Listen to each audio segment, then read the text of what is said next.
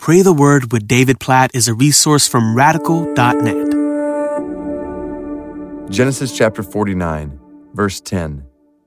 The scepter shall not depart from Judah, nor the ruler's staff from between his feet, until tribute comes to him, and to him shall be the obedience of the peoples.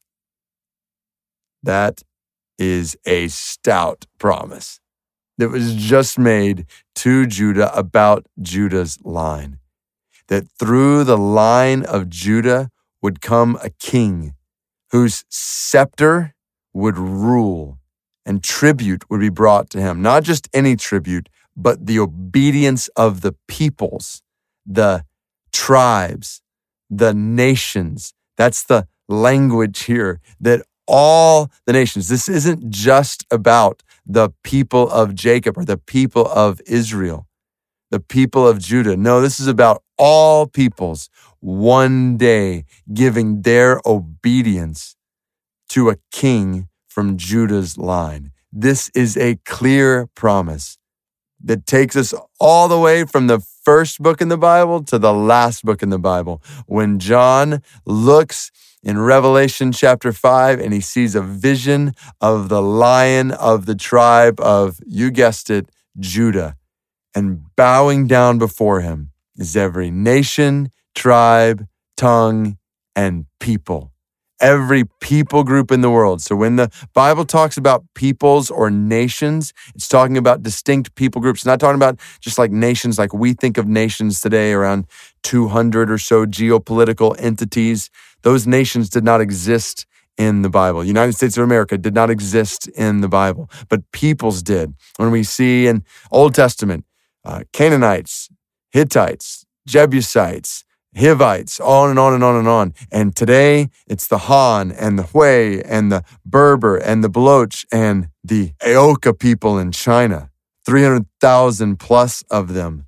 The Aoka people who live in southeastern China, an animistic people who worship all kinds of spirits and demons are constantly trying to appease them. And the meaning of Genesis 49:10 is clear. The obedience of the Aoka people belongs to Jesus, the lion of the tribe of Judah. That's why we go to the Aoka people in China to spread the gospel to them and to thousands of other people groups around the world like them who have little to no access to the gospel right now. That's why we look around us in the cities where we live, in the communities where we live. Where are there even people groups that around the world it's hard to get the gospel to, but God has brought some of the people from those people groups to us. We look for opportunities to share the gospel across cultures, among different types of people. Let me encourage you. Don't just share the gospel with people who look like you. To Jesus belongs the obedience of all the peoples, all the tribes, languages, nations. So look for opportunities to share the gospel with people from other ethnicities, other backgrounds, other languages. This is what our churches must be focused on. This is the commission Jesus has given us.